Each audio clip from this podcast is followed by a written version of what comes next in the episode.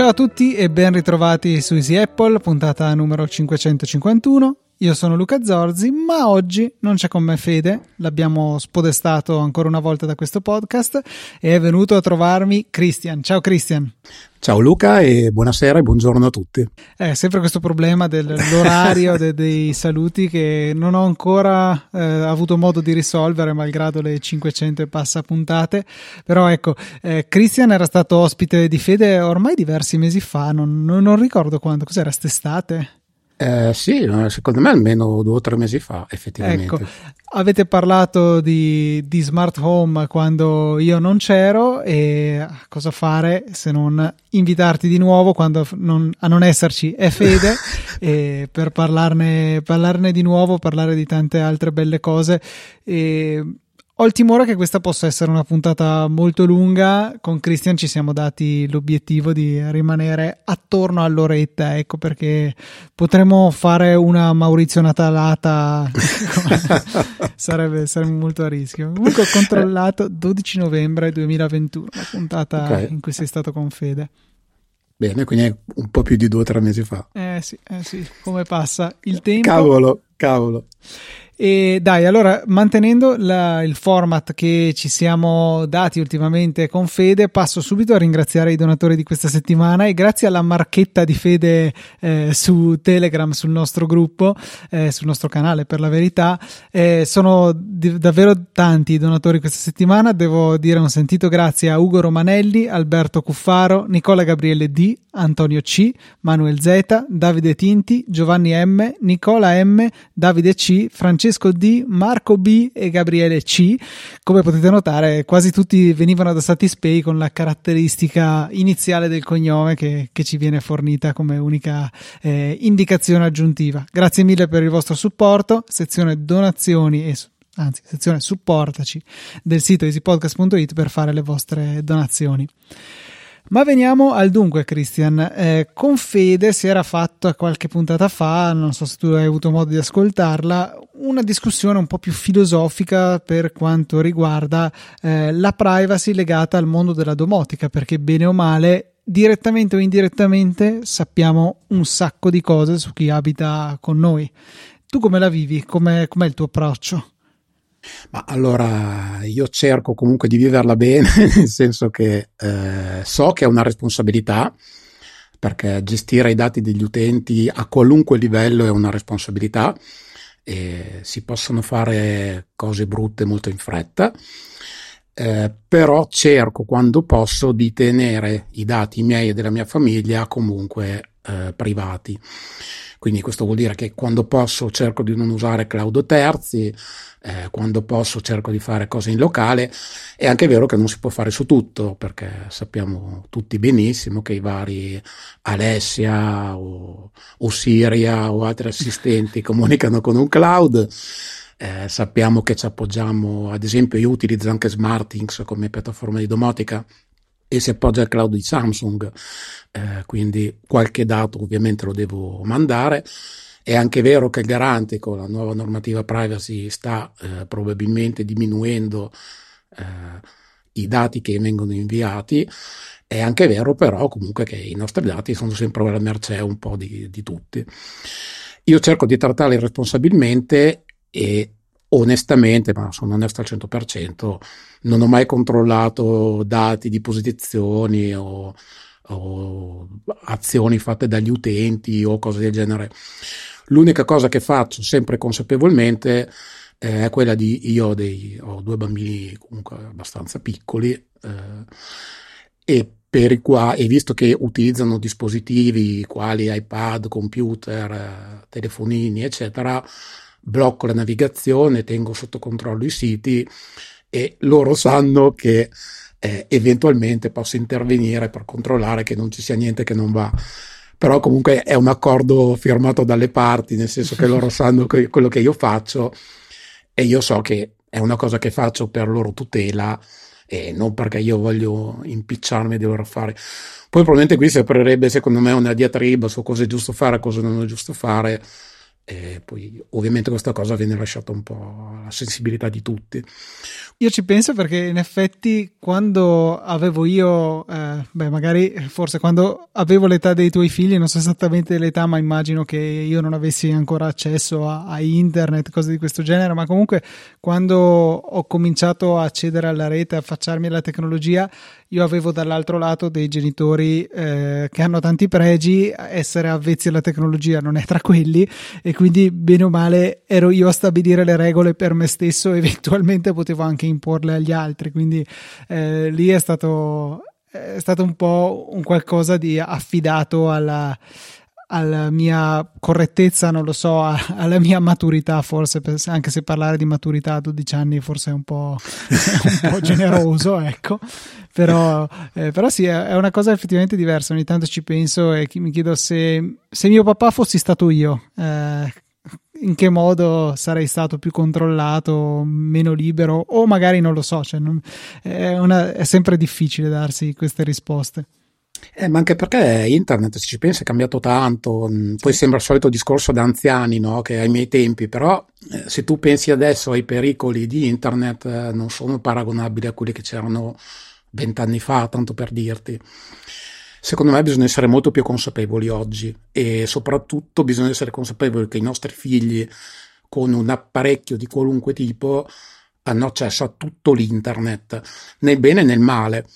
Quindi è corretto insegnargli che ci sono pericoli e secondo me, almeno all'inizio, guidarli un pochettino di modo che non, non devino troppo dalla strada. Giusto, giusto così, effettivamente eh, c'è bisogno di, di un aiutino, poi magari c'è qualche ragazzo, bambino fortunato che sarebbe andato stesso, nella stessa direzione già di suo, eh, ma ci sono tanti altri che magari dell'aiutino avevano proprio bisogno, quindi piuttosto diciamo le cose inutilmente a chi già non ne aveva bisogno per essere sicuri di, di portare chi invece ne ha bisogno, portarlo insomma sulla retta via. E niente, al di là di questo discorso, questo piccolo follow up eh, filosofico, eh, volevo affrontare con te eh, la domotica un po' dal punto di vista dei consigli per chi eh, ci si affaccia per la prima volta. Perché eh, come ti anticipavo prima di cominciare a registrare secondo me ci sono perlomeno due, ma forse anche tre scenari eh, possibili per, per affacciarsi a questo mondo. C'è chi magari sta costruendo o ristrutturando completamente una casa e quindi ha un impianto elettrico che è un foglio bianco e ha la possibilità di decidere in tutto e per tutto, portafoglio permettendo, eh, che soluzioni desidera adottare, che cosa vuole far sì che la propria casa possa fare. C'è chi invece un impianto elettrico magari ce l'ha già e quindi può sicuramente intervenire a fare qualche modifica, ma magari eh, è limitato da come è stato fatto il cablaggio, da, dagli spazi nei quadri elettrici, dagli spazi nelle maledette, eh, nei maledetti corrugati che non è mai abbastanza. Io sono sempre dell'idea che bisognerebbe passare delle grondaie non dei, dei semplici corrugati per assicurarsi. Sì, sì. i cavi oceanici ci vorrebbe. esatto, esatto. Cioè, veramente deve, lo spessore del muro, ecco un po' meno perché non si deve vedere fuori, però ecco quello deve essere eh, la dimensione del corrugato e poi magari c'è il caso ultimo, quello che ha meno libertà di intervento possibile, che è chi magari è in affitto e non ha modo di andare a intervenire in maniera diciamo permanente o semipermanente sull'impianto elettrico. Eh, tu eh, nel corso della tua, diciamo, esperienza domotica, in quale di queste categorie ti sei trovato? Magari anche più di una? E... Mi sono tolti in più di una eh, perché eh, comunque in casa mia eh, l'impianto elettrico era già fatto eh, e quando è stato fatto io non mi sognavo minimamente eh, né la domotica né Home Assistant né tante altre cose. Eh, mi sono quindi trovato con una situazione già preimpostata sulla quale però sono potuto intervenire perché eh, mi ha dato modo di liberare le famose canaline che eh, appunto sono sempre troppo piene e le mie tra l'altro erano tutte piene di deviatori che sono quelli a tre o quattro fili in base all'aggeggio che metti per cui erano piene all'inverosimile eh, la domotica ti consente di risparmiare tanti fili volendo e quindi di liberare le canaline per uh, sviluppi futuri. Mi sono però anche trovato nel fatto di eh, essere in affitto in una casa che avevo preso per le vacanze, eh, vacanze annuali in quel caso, e ovviamente non potevo eh, intervenire eh, sull'impianto elettrico in nessun modo. E mi sono quindi appoggiato ai vari attuatori, eh, spine smart e, e tanti altri aggeggi che mi hanno comunque aiutato in parte a non sentire troppo la mancanza della domotica. Io mi trovo sempre spiazzato quando vado in montagna e non c'è nulla di domotico, salvo appunto degli scelli che avevo messo solo al fine di non dover stare con il pulsante a tenere premuto perché si aprissero le tapparelle. Quindi sono solo dei temporizzatori, eh, sono collegati al wifi, ma potrebbero anche non esserlo perché vengono comandati solo e soltanto con il pulsante. E però mi rendo conto che arrivo e dico: Alessia, accendi bagno. Eh, e lei non mi risponde perché non c'è. Eh, è veramente qualcosa che, che, ti entra in testa. E, sì, e sì, dopo un po' fai, fai, cioè, ti rendi conto di essere scemo tutto sommato perché di questo si tratta perché eh, dovresti saperlo che non c'è eppure l'errore lo, lo faccio spesso. E... anch'io, anch'io. Faccio la stessa identica cosa quando vado allora adesso non sono più in affitto e ho una casa in montagna e anch'io quando vado comunque non ho ancora Alessia e mi trovo nella stessa identica situazione che vorrei vedere la televisione e spegnere la luce ma non posso farlo perché non ho un assistente vocale che mi consenta di farlo. Cioè, doversi alzare dal divano effettivamente è spesso uno scoglio piuttosto importante. Perché... Eh no, l'ho risolto quel problema, però posso non alzarmi. Dai, come hai fatto? allora, ho fatto la cosa più pigra del mondo. Eh, ho installato un pulsante di quelli Zigbee eh, vicino al divano di modo che premendolo si spengono tutte le luci. Ah, ok, dai, bel, bel sistema, bel sistema. Io ne ho uno qua dell'IKEA proprio sulla mia scrivania che è di quelli con due pulsanti 1 e 0 che sono mappati per fare cose diverse, accendere e spegnere varie luci e poi anche c'è la possibilità di sfruttare la pressione prolungata, quindi con questo quadratino alla fine ho quattro azioni possibili e è piuttosto comodo.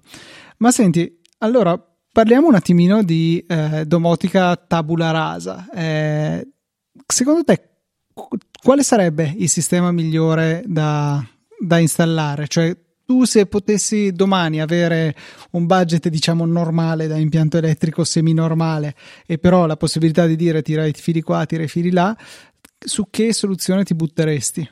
Allora, eh, c'è una soluzione che è probabilmente top mercato, ma è un po' fuori budget, eh, che è il famoso KNX, eh, che si basa su, comunque, su cavo Mm, quindi, anche se non è propriamente vero, nel senso che eh, le installazioni civili si basano su cavo, eh, KNX può comunque funzionare anche tramite IP e tramite radio, mi pare. Però diciamo che nelle installazioni civili c'è questo cavo che deve girare anche lui nelle varie canaline apposite e collega tutti questi dispositivi che hanno una cosa molto bella perché in KNX non c'è un hub, ma eh, tutti i dispositivi sono intelligenti, nel senso che sanno qual è la loro funzione e cosa devono fare. Quindi tant'è vero che se si rompe un dispositivo, gli altri continuano a funzionare normalmente. E non, e non devi, ad esempio, come noi, quando eh, Home Assistant non funziona o è rotto, non funziona più la domotica. Eh, hanno però lo svantaggio che eh, occorrono cavi maggiori, questi cavi sono una tipologia particolare che costa ovviamente di più, la programmazione di questi oggetti può essere fatta solo con un software professionale e da, eh, e da persone qualificate per farlo e i componenti durano di più, ma perché devono anche superare dei test molto più, eh, molto più severi eh, riguardanti la domotica, perché l'affidabilità di questo sistema è comunque maggiore. Poi comunque volendo è integrabile in Home Assistant anche KNX, c'è l'integrazione che spiega come fare. Però diciamo che è un po' fare i budget. Se io avessi il budget e l'impianto, eh, farei sicuramente questo, perché parafrasando te, quando dici che il cavo Ethernet è il cavo del vero uomo, probabilmente il vero uomo usa il cavo Ethernet e KNX. esatto. Ma eh, quindi, cioè, però diciamo che si passa in, un, in, una sfera che è diversa, cioè non è più quella domotica fai da te nel senso che ci puoi mettere le mani in maniera facile, che non è necessariamente dire mi attacco i miei fili, perché potenzialmente potrei anche lavorare solo con prese smart e lampadine smart abbinate a Home Assistant. È comunque un sistema che, come dicevi, richiede eh, qualcuno di formato, richiede applicazioni professionali, cioè non è qualcosa che io e te ci alziamo una mattina e facciamo l'equivalente di installare Home Assistant su un Raspberry. No, no assolutamente. C'è, per, son, c'è, un personale qualificato che studia, che segue una serie di normative molto stringenti, quindi è assolutamente qualcosa di professionale. Eh, si esce dall'ambito DIY, quindi qui bisogna farlo fare a personale qualificato. Questo però, secondo me, è corretto citarlo perché è probabilmente uno degli standard migliori, una delle tecnologie migliori. In seconda battuta, eh, adesso secondo me sempre c'è tutta la parte radio. Eh, su questo tema qui, tra l'altro, io ho seguito la scorsa settimana eh, un convegno tenuto dal Politecnico di Milano, eh, al quale erano presenti eh, grosse aziende come Vimar, eh, Amazon, BTC, Gewis, eccetera. E si è parlato di Matter, che è il eh, nuovo standard che tutte queste aziende, tra cui anche Apple Google, eccetera, eh, si sono messe insieme per realizzare questo standard interconnesso che consenta ai dispositivi di, mari, di varie marche di comunicare tra di loro. E qui ho scoperto delle cose molto interessanti che onestamente non sapevo e magari tu e, e gli ascoltatori invece sapevate benissimo. Che... Direi improbabile, visto che la mia conoscenza di Matter si limita al esiste, o meglio, sta per esistere. Sì, no, la mia non è che si stenda molto di più, eh, onestamente, eh, però tutte queste aziende hanno detto delle cose molto interessanti, tra cui la prima è che le nuove tecnologie radio, e per radio loro hanno parlato sempre solo di Zigbee, adesso vengono eh, spinte molto dalle aziende per arrivare direttamente all'utente finale. Quindi per loro stessa ammissione stanno tagliando un pochino fuori i vari rivenditori, eh, quelli che praticamente i vari eh, negozi di elettricisti mi viene in mente, altre cose del genere, perché loro dicono puntiamo all'utente finale perché tanto in realtà anche l'elettricista di turno è un utente finale, per cui anche lui a quel punto può comprare dispositivi dove vuole e andarli a installare eh, dai suoi clienti. E con questa cosa qui si, quindi si stanno avvicinando molto di più a quella che dicevi anche tu, alla domotica fai da te, perché? Allora, e, e qui faccio una piccola parentesi che eh, la corrente è pericolosa e ognuno di noi deve essere consapevole delle, dei propri limiti quando le mette le mani in qualcosa che può essere, può essere anche mortale.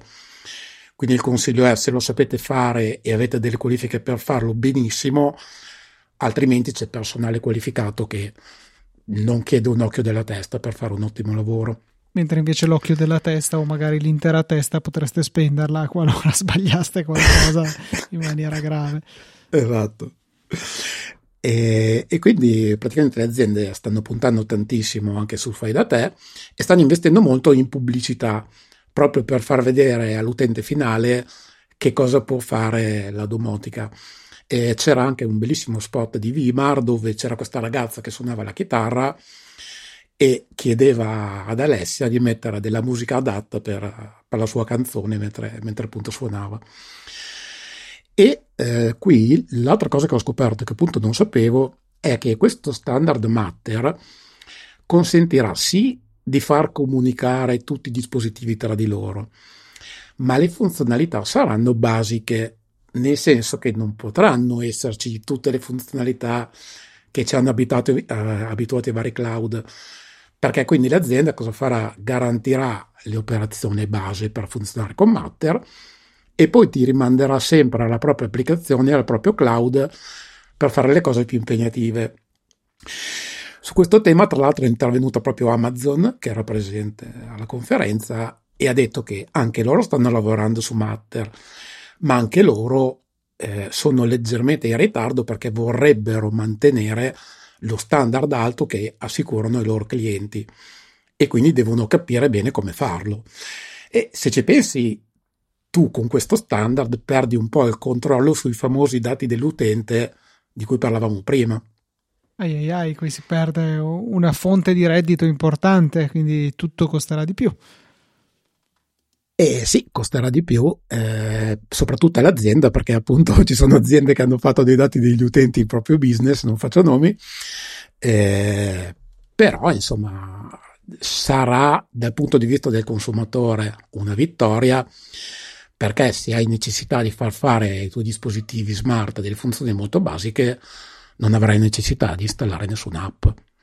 E questa è una vittoria perché adesso se no c'hai l'app di, eh, dello Shelly, l'app di Alessia, l'app di Google.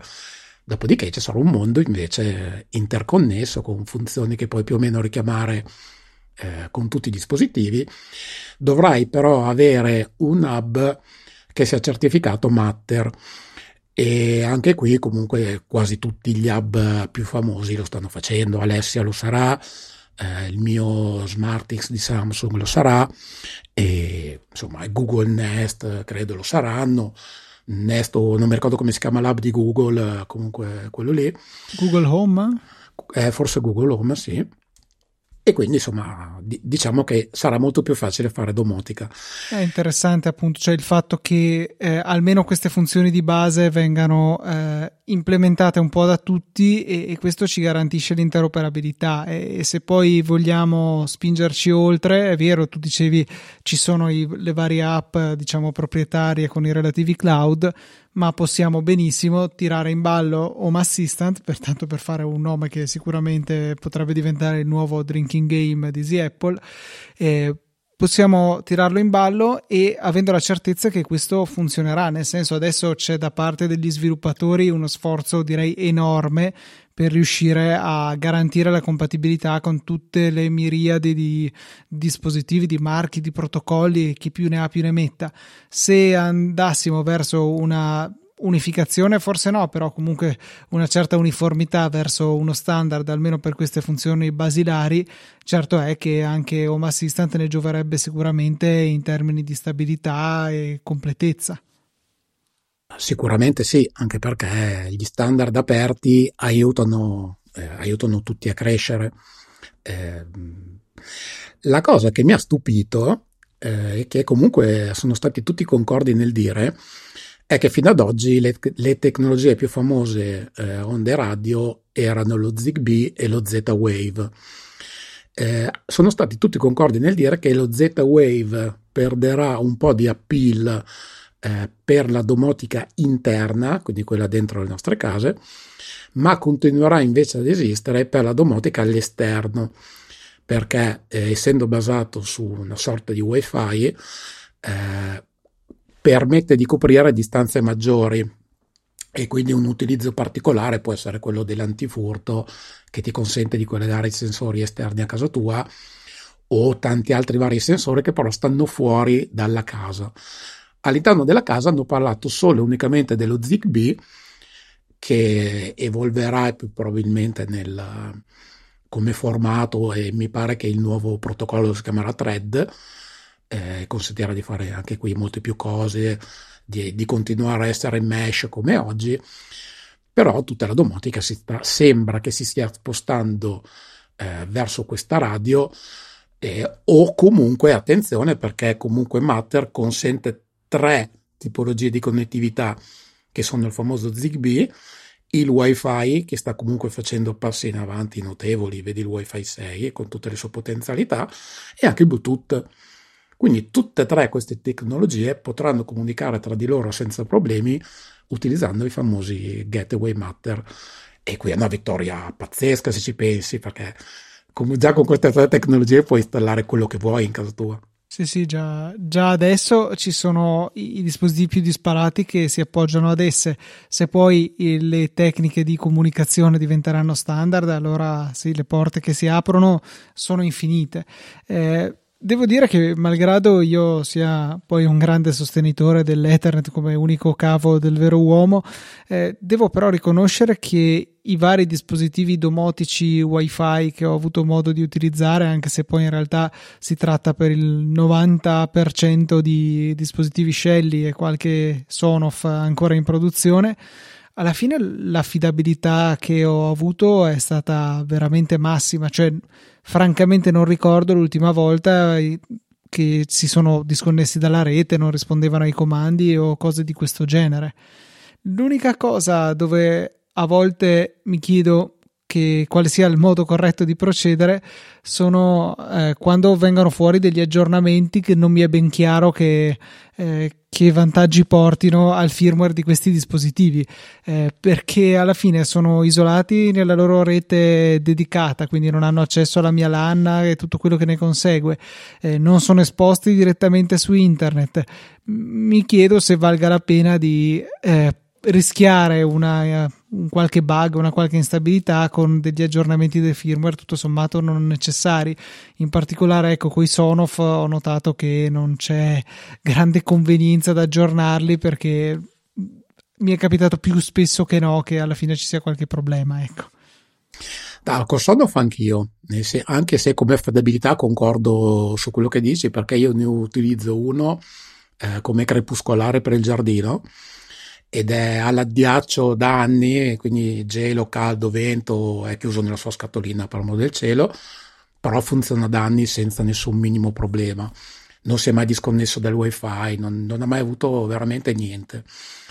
Eh, dall'altra parte ho forse avuto qualche problemino in più con gli scelli, Dai. che an- utilizzo con soddisfazione, mi piacciono tantissimo, però mi se ne è bruciato uno eh, dopo un paio d'anni eh, nel senso che si è bruciata la parte relè, non era più, eh, non era più attivabile, anche se lui continuava a rimanere in rete e veniva visto, eccetera.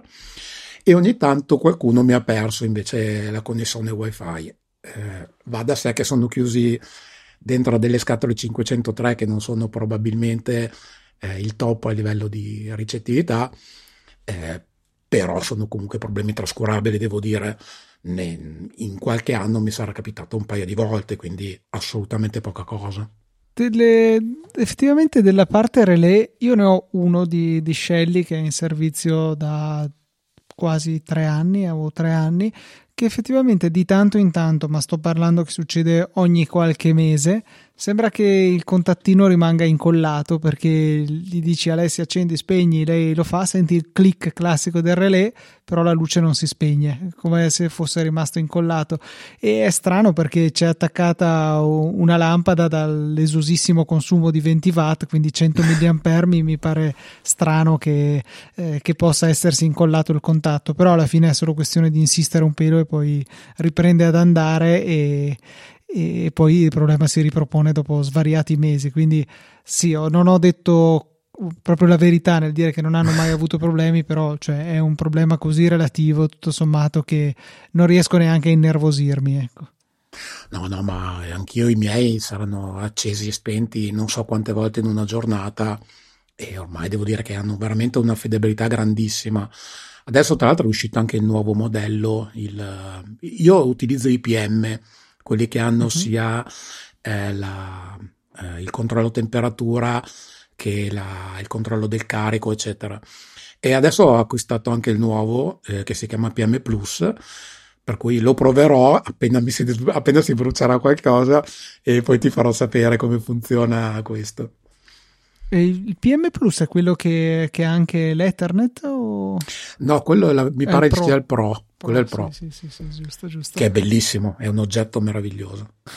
sì, solo che, cioè, mentre tipo KNX ha un concetto di bus, l'Ethernet non è un bus, eh, quindi avendo la necessità di avere di mezzo degli switch, se, se i scelli diventano tanti, o soprattutto il cavo Ethernet non è che sia proprio sottilissimo, insomma, no, non lo vedo molto adatto a queste installazioni a tappeto. Da quel punto di vista lì è, è forse più pratico il wifi, si lascia uno 0, di affidabilità per strada, ma eh, se ne guadagna tanto in comodità, ecco.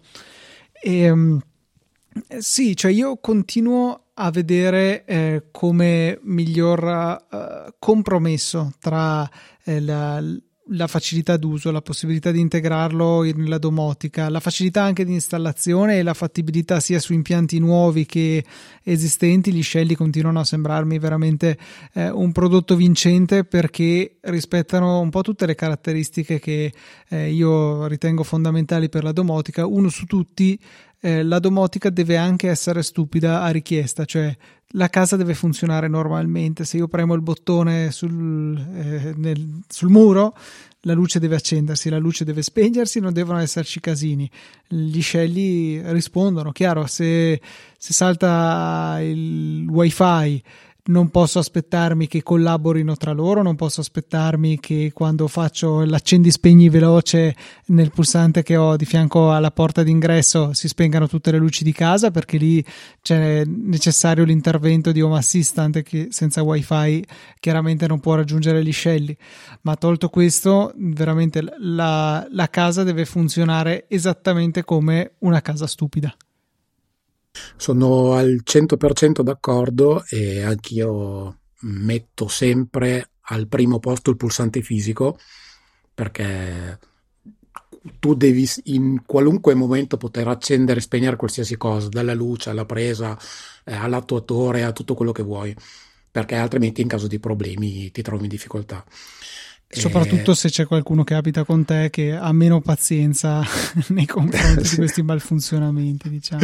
Assolutamente sì. Eh, sai però che cosa noto?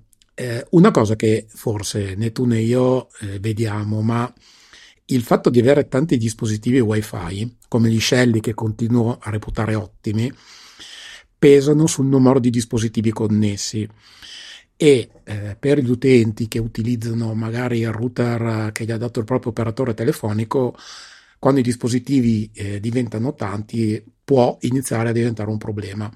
Eh, quindi li trovi che non rispondono più bene, si disconnettono, non sono raggiungibili.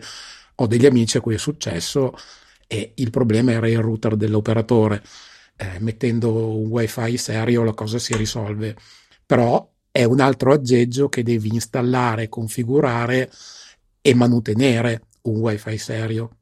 Vero, vero, è, è, qualcosa che si dà per scontato, anche se devo spezzare una lancia nei confronti dei router degli operatori, che sicuramente non sono dei mostri di configurabilità, sicuramente a, a smanettoni quali potremmo essere noi due stanno stretti molto in fretta, però devo dire che quanto a affidabilità e funzioni di base li, li ho trovati in miglioramento in questi ultimi anni. Eh, mi stai, cioè, se se qualcuno si sta domandando, ma, ma quindi posso tranquillamente tenermi il mio team hub eh, rispetto a un bel sistema eh, Ubiquiti o TP-Link di un certo livello, no, non sono paragonabili, soprattutto appunto nella gestione delle impostazioni più avanzate. Però sicuramente, a, a meno che non si cominci a darci veramente dentro con la domotica se si hanno una dozzina di, di dispositivi in più connessi eh, per la parte appunto domotica. Credo che possano lo stesso dire, dire il loro. Eh, però ecco diciamo che diventa ancora più importante avere una una buona copertura della rete a 5 GHz a casa quando si decide di sfruttare eh, il wifi per la domotica. E mi chiederete perché ma tutta la domotica va a 2.4 e la mia risposta è appunto. Quindi dovreste cercare di riservare i 2.4 GHz che sono di ottima portata ma scarsa velocità per quei dispositivi che hanno bisogno di queste caratteristiche che sono appunto tutti cosini domotici cioè eh, Alessia la cosa che richiede più banda che può fare a parte se si scarica l'aggiornamento del suo firmware è far andare una canzone da, da, Spotify, da Apple Music, insomma, richiede una manciata di kilobit al secondo, cosa che può tranquillamente essere gestita anche del wifi a 2,4 GHz.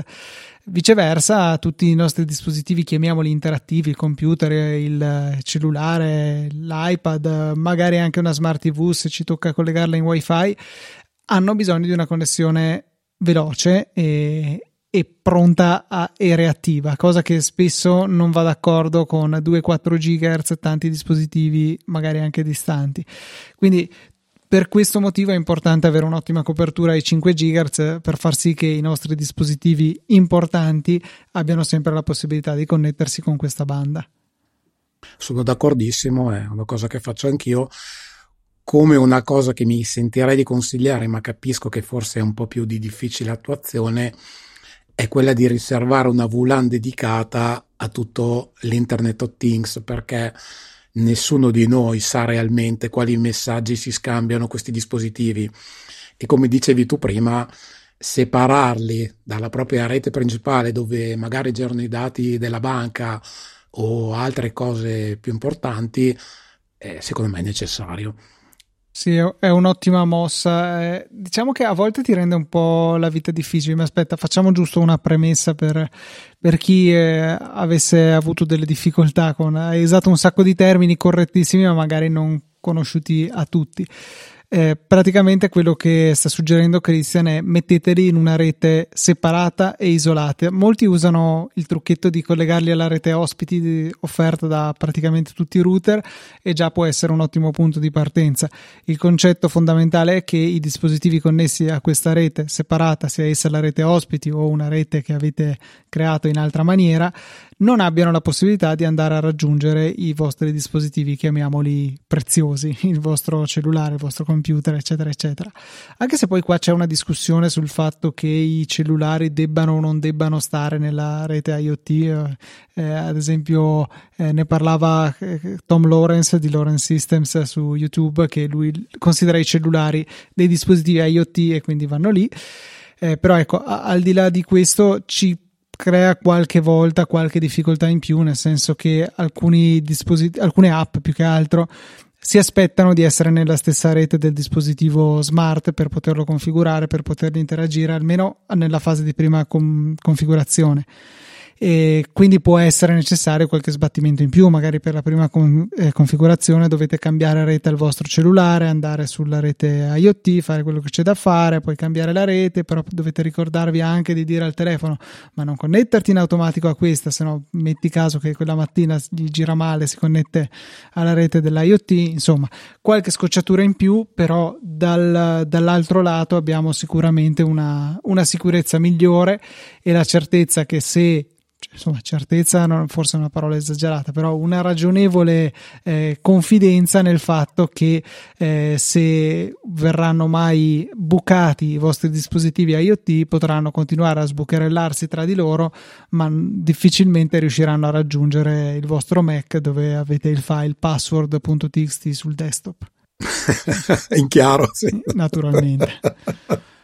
Eh, no, sono d'accordo con te. Quando non addirittura l'applicazione Stickies di Windows che ho visto spesso utilizzare con tutte le password, che è l'evoluzione del post-it attaccato allo schermo, insomma. No, ma io credo, frequentando i gruppi genitori, ho visto anche inviare nelle foto di, di, chat di classe le password, tutte le password proprio delle varie persone. Quindi siamo veramente a dei livelli incredibili. Sì, sì, sì, però ecco, questo è un primo passo che sicuramente è utile per, per mettere un po' al sicuro la, la, propria domotica. E senti, invece, visto che mi parlavi del fatto che eh, sei stato anche nell'altro estremo della domotica, quella in cui non hai la possibilità di modificare niente, secondo te cosa vale la pena di fare? Allora, mi sono trovato molto bene con la tecnologia Zigbee, che ho scoperto un po' proprio con le varie, eh, con le varie prese. Eh, mi pare di aver provato delle prese di Sonoff, eh, no scusami, non di Sonoff, di Osram, che adesso ha, ha cambiato nome, si chiama eh, l'Advance, LED Advance, non mi ricordo, qualcosa del genere, e eh, le ho provate con SmartThings e mi sono trovato benissimo, sono riuscito ad ammortizzare quelle poche cose che mi servivano, qualche luce, eh, la televisione, che così potevo essere sicuro che quando eh, tornavo nella mia casa principale, era spenta, e tutte queste cose carine che comunque mi hanno consentito di sperimentare e mi hanno anche dimostrato l'affidabilità dello Zigbee. Eh, tant'è vero che nella casa in montagna che ho adesso, eh, tutta la domotica è basata su Zigbee.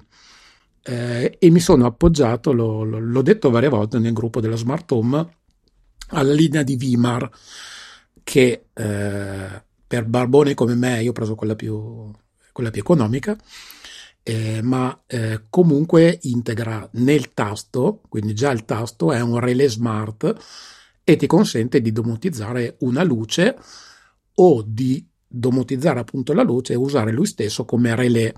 Quindi questo vuol dire che se avete dei pulsanti eh, in varie pareti che accendono e spengono la luce, collegando i fili a questo relay smart potete continuare a accendere e spegnere col pulsante e comunque, e comunque farlo anche in maniera domotica. Lo Zigbee lo vedo molto bene in situazioni tipo la montagna dove la connettività non è scontata, eh, perché ad esempio non, so da altre parti, ma dove sono io, eh, già il cellulare quando funziona bene è un po' un miracolo. E quindi avere una domotica completamente offline è un pregio perché ti consente di avere tutte le tue automazioni che non dipendono da internet e che ti aiutano tantissimo. E la stessa cosa, se ci pensi, vale anche per, i, per le famose spine domotiche, le famose lampadine domotiche, perché la tecnologia è la stessa, cambia solo la possibilità di intervenire nel nostro impianto.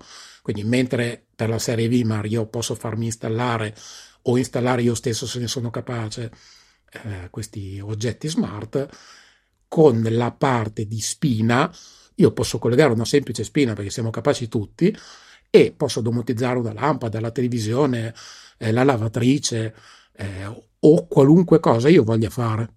Le spine però sì, cioè, hanno secondo me un, un rovescio della medaglia rispetto a questa loro semplicità che eh, sono sì mo- molto facili da utilizzare però eh, ti, ti, traggono in inganno. Ad esempio, io volevo mettere una spina smart sul tostapane perché la mia ragazza si fa sempre il pane tostato la mattina e dico ah, sarebbe molto carino che si potesse automatizzare questo quando la prima volta che si accende la luce del bagno la mattina, per esempio, che vuol dire che si è appena alzata e andata in bagno, sarebbe carino che partisse il tostapane così quando esce si trova il pane pronto. Il problema è che il tostapane, come tanti altri dispositivi, hanno bisogno comunque di un intervento per farli partire e non basta semplicemente dargli corrente. E, è un po' lì che secondo me le, le, le, spine smart, ma potrebbero anche essere dei relè nel muro, non è che cambierebbe chissà che, eh, a volte un po' trovano delle limitazioni secondo me. Sì, è vero, eh, devi un attimo stare attento appunto al fatto che il dispositivo o possa rimanere sempre acceso o ci sia comunque la possibilità di farlo funzionare. Eh, ti risolvono però tante situazioni nelle quali non vuoi o non puoi eh, mettere mano all'impianto elettrico. Io penso ad esempio eh, in, in, alcune stanze ho installato dei LED di cortesia per la notte, più che altro per evitare di uccidere il gatto se uno si alza di notte. E questi LED sono collegati a spine smart che mi consentono di accenderli e spegnerli ad orario o di accenderli ad esempio se il sensore di movimento di notte vede che sto camminando per casa con le luci spente e quant'altro. Con un costo comunque abbastanza basso perché eh, quando ci sono le varie offerte si acquistano veramente anche ad ottimi prezzi. Posso comunque fare qualcosa che mi torna utile e, e che comunque è, è carino da avere perché si pensa ad esempio al LED che si accende al tramonto eh, o che si spegne all'alba o che ti aiuta appunto di notte quando stai passando a evitare di inciampare. Sono tutte piccole cose che però ci facilitano la vita. Vero, vero. Eh, sui sensori di movimento è un, un settore che non ho ancora eh, affrontato in maniera adeguata, cioè ci sono tante possibilità, però poi penso che a volte si scontrerebbero con quello che in realtà voglio fare. Mi spiego, per esempio, la notte magari mi capita di alzarmi per andare in bagno e io eh, non solo non accendo luci, ma tengo attivamente gli occhi chiusi stretti per evitare che qualsiasi forma di luce mi colpisca gli occhi abituati al buio della notte e, e parzialmente mi, mi, risvegli ulteriormente, in modo da poi poter tornare a dormire e riaddormentarmi nel più breve tempo possibile. E quindi avere, ad esempio, luci che si accendono sarebbe controproducente per me. Quindi devo ancora trovare quella killer feature per cui sono, sono preferibili i, i sensori sensori di, di movimento. Eh, ho invece cominciato ad apprezzare i sensori di apertura de- delle porte, delle finestre, ad esempio l'ho messo sulla porta finestra del balcone, in modo che quando apro la porta da un'ora prima del tramonto a un'ora dopo l'alba si accenda la luce quando apro la porta e poi quando la chiudo dopo 30 secondi si vada a spegnere automaticamente. Quello è stato un bel upgrade. Queste cose sono molto carine. Eh, io ne ho una simile sempre in montagna dove appunto quando vado via spengo tutto, ma quando ad esempio arrivo tutte le luci sono spente per cui il sensore eh, sa che non ci sono, io apro la porta e si accende tutto in automatico. Eh, sono delle cose che ad esempio anche in casa se tu arrivi con la borsa della spesa e con altre cose o hai Alessia che te lo fa oppure questi sensori ti aiutano veramente tanto. Oltre al fatto che li puoi comunque usare per due funzioni, sia quelli di apertura che di quelli di movimento, nel senso che puoi usarli anche per la sicurezza, magari collegati a qualche sirena, magari collegati ad un avviso che ti avverte che è stato rilevato un movimento in casa tua. Quindi eh, il bello della domotica è che tanti oggetti svolgono varie funzioni e ci semplificano la vita in vari modi. Quello sì, Sulla, eh, sull'avviso del movimento in particolare è il utilizzo lo utilizzo, il singolo utilizzo che sto facendo dei, dei, sensori di movimento. Ne ho uno davanti al portoncino di ingresso e quando nessuno è in casa ma lui rileva movimento eh, mi arriva una notifica su, sull'iPhone e indovina cosa è successo appena ho, ho abilitato questa cosa? Sei stato bombardato di notifiche? Eh, no, sono stato bombardato di notifiche a partire dalle 10 e mezza del mattino, perché alle 10 e mezza del mattino il maledetto aspirapolvere parte a fare i suoi giretti. Quindi ho dovuto aggiungere una condizione: se c'è movimento e le, il, l'aspirapolvere è nella sua base, allora avvisami, altrimenti è sicuramente il mio amichetto che sta gironzolando, che sta andando a incastrarsi dietro la porta del bagno, visto che ha questa tendenza a, se non è perfettamente aperta, va a incunearsi dietro la porta, la chiude e poi, e poi niente. Poi mi arriva un'altra notifica che ho intitolato Incidente domestico e che, con il sottotitolo Calogero è incastrato perché Calogero è il nome che abbiamo affettuosamente dato a, al, all'aspirapolvere. Il mio si chiama Bender, uh, in onore di, del robot di Futurama, quindi quello che ah, aspira si chiama Bender.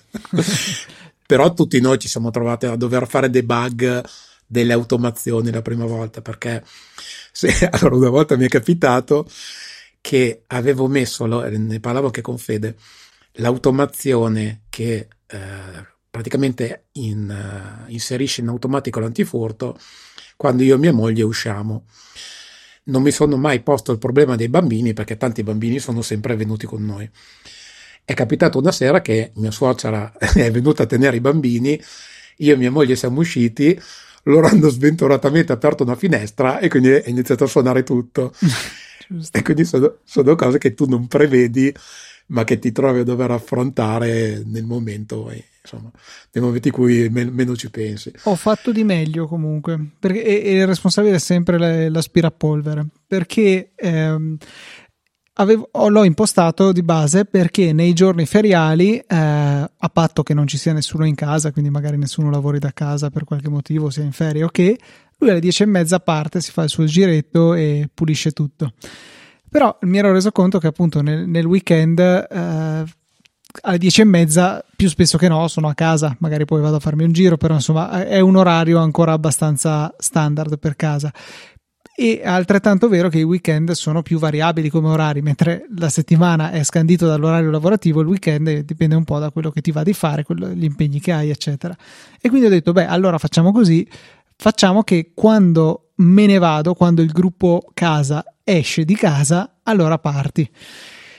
il primo problema è stato che se uscivo di casa tre volte in un giorno, lui faceva tre giri e quindi ho dovuto aggiungere e non hai già pulito per almeno, non so, dieci minuti, giusto per essere certi che abbia fatto qualcosa. E, e mi sembrava di aver risolto tutti i problemi. Poi mi era anche venuto in mente che ci sono gli orari del silenzio, quindi dai, avevo ristretto il pomeriggio, cioè tipo dall'una alle tre che non, che non partisse. Poi però, un bel giorno, sono andato in trasferta per lavoro e sono stato via anche il weekend. Eh, io ho l'applicazione Home Assistant installata sull'iPhone che manda la mia posizione, quindi diciamo che non c'è incertezza su, su dove sono in un dato momento. Per invece sapere se c'è o non c'è la mia ragazza in casa, eh, mi affido al wifi del suo iPhone, quindi con tutta l'integrazione di Home Assistant che verifica se il dispositivo è connesso oppure no il suo iPhone ha deciso di sconnettersi come ogni tanto fa per magari risparmiare batteria per qualche minuto dal wifi. E ha pensato bene di farlo eh, verso le 3 del mattino. e quindi quello che è successo per due notti di fila prima che riuscissi a capire cosa diavolo stava succedendo è che la mia ragazza da sola in casa è stata svegliata dall'aspirapolvere che ha urlato idizio pulizia! e ha cominciato ad andare in giro e lei te le immagini tutta addormentata che inseguiva il robot. Cioè. Questo è molto bello, effettivamente. Sì, sì. E, è stata veramente brava a non riempirmi di botte quando sono tornato a casa e, e, tutto sommato avermi perdonato perché effettivamente due notti di fila buttate così io mi sarei molto arrabbiato. sì, effettivamente sì. Però come ti dicevo, finché non ti trovi nella situazione, magari tu non ci pensi neanche a questa cosa, no? No, no, infatti, infatti. Uno del bello delle domotiche è proprio cercare di medesimarsi nella situazione, quindi è un po' una lezione di vita, ti, ti spinge a pensare alle varie cose che stai facendo. Esatto, esatto. Eh, altre cose, altri suggerimenti che, che, ci vengono in mente, io personalmente mh, mm, mi sento di sconsigliare, salvo casi molto particolari, le luci smart che richiedono di non toccare mai il pulsante. Cioè, sono veramente poche, secondo me, le situazioni in cui possono eh, possono dare un aiuto tangibile che non sia semplicemente il giochino di facciamo la luce rossa, facciamo la luce viola. Eh, sono d'accordissimo con te, eh, come dicevo prima, anch'io ogni luce eh, viene comandata comunque da un pulsante fisico, proprio perché mi è, capitato anche a me che eh, la macchina che ospita un Assistant fosse indisponibile o non ci fosse internet o quant'altro e ti ritrovi con una casa inutilizzabile. Eh, quindi il pulsante fisico deve esserci sempre, soprattutto perché, come dicevi tu, magari eh, persone non avvezze alla tecnologia o persone che magari passano da casa nostra per qualunque motivo eh, devono comunque poter utilizzare le nostre prese, le nostre luci e quant'altro. D'accordissimo. E come ti sei trovato tu con, scusate ascoltatore se continuo a saltare avanti e indietro, ma sto veramente prendendo questa puntata come un aperitivo con Christian che ho fortunatamente ritrovato in questo bar. E come ti sei trovato con il, la portata del, di Zigbee? Perché allora io per carità ho un una pennetta Zigbee collegata a Home Assistant di quelle dove ti devi flashare il firmware da solo, tra l'altro delle prime che non avevano neanche un'antennina esterna, per cui ha un range mh, molto limitato. Ecco, il famoso pulsante che ti citavo prima dell'IKEA è direi in linea d'aria ampiamente sotto i 3 metri dal, dall'antennina, però c'è un muro in mezzo e, e l'antennina è chiusa dentro a un mobiletto. Ecco, questo fa sì che eh, spesso e volentieri se è appoggiato sul tavolo non prende, mentre invece se prendo in mano il bottone e lo alzo appena appena dalla scrivania, eh, questo invece comincia a prendere. Per cui, ecco, non entusiasmante come, come portata. Tu hai qualche suggerimento, magari qualche ripetitore, che ne so? Sì, eh, mi sono eh, scontrato all'inizio anche io col tuo stesso problema, eh, notando che comunque il range non è molto elevato. Eh, io ho installato dei ripetitori e essendo oggetti mesh, ogni presa, praticamente quasi tutte le prese sono ripetitori o anche le lampadine spesso fanno da ripetitore a patto che siano accese ovviamente. Eh, nel mio caso ho utilizzato una sirena Zigbee eh, per l'antifurto che fa anche da ripetitore, e una presa di Osram che anche lei fa da ripetitore, e in più ho un Sonoff, sempre che lui Zigbee, che anche lui fa da ripetitore. Con tre ripetitori copro tranquillamente tutta la casa e non credo di aver mancato un click in un anno. Ok, sì, quindi dovrei magari decidermi a, a prendere qualche ripetitore un po' più serio o banalmente decidermi a flashare l'altro adattatore Zigbee che avevo comprato su AliExpress tempo addietro che la sua antennina ce l'ha solo che devo solo trovare la voglia di estrarre il saldatore tutto quello che ci fa dietro per, per flasharlo insomma non è esattamente eh, l'emblema della domotica plug and play dove tutto funziona subito al primo colpo insomma però è divertente anche questo e sì, sì. Ho, ho, avuto anche delle discrete soddisfazioni con uh, ESP Home, il, il, firmware che è stato peraltro acquisito l'estate scorsa da Home Assistant e che mi ha permesso di sostituire degli obrobri che avevo creato personalmente, programmato personalmente, per andare a gestire molto meglio pulsanti e lucette. Eh, ai miei genitori ho costruito questo, questo coso che eh, riceve due ingressi da due pulsanti e accende due leddini. Eh, I due pulsanti ho, ho, utilizzato quelli, sai quelli da tapparella che nel solo, sì, stesso sì, modulo sì, hanno il su e giù e li ho utilizzati per potergli comandare l'apertura delle bascule dei garage eh, prima di scendere dalle scale e andare nel garage stesso. Eh, hanno due garage, un pulsante fa uno, un pulsante fa l'altro e tramite i leddini sopra mostro lo stato della porta, leddino acceso porta bascula aperta. Eh, è molto, molto utile e è stato davvero facile programmarlo con ESP Home, con in aggiunta anche la gestione della pressione prolungata, la pressione prolungatissima che ho fatto, non mi ricordo nemmeno più per fare cosa, quindi non serve a niente. Però ecco, ha veramente tante, tante funzioni che rendono facile con con una che non è veramente una programmazione, è più un fare una ricetta, dirgli metti questo componente, metti quest'altro, poi per carità anche delle, eh, delle possibilità di programmazione vera e propria, ma limitandosi alle funzioni base si integra tutto molto facilmente e ho utilizzato una di quelle schedine Node MCU che sono comunque piccoline, economiche, costeranno 4-5 euro e, e, con tanti pin a cui collegare un po' quello che si vuole e ho potuto nasconderla all'interno della 503 eh, riuscendo a ottenere un setup davvero davvero pulito.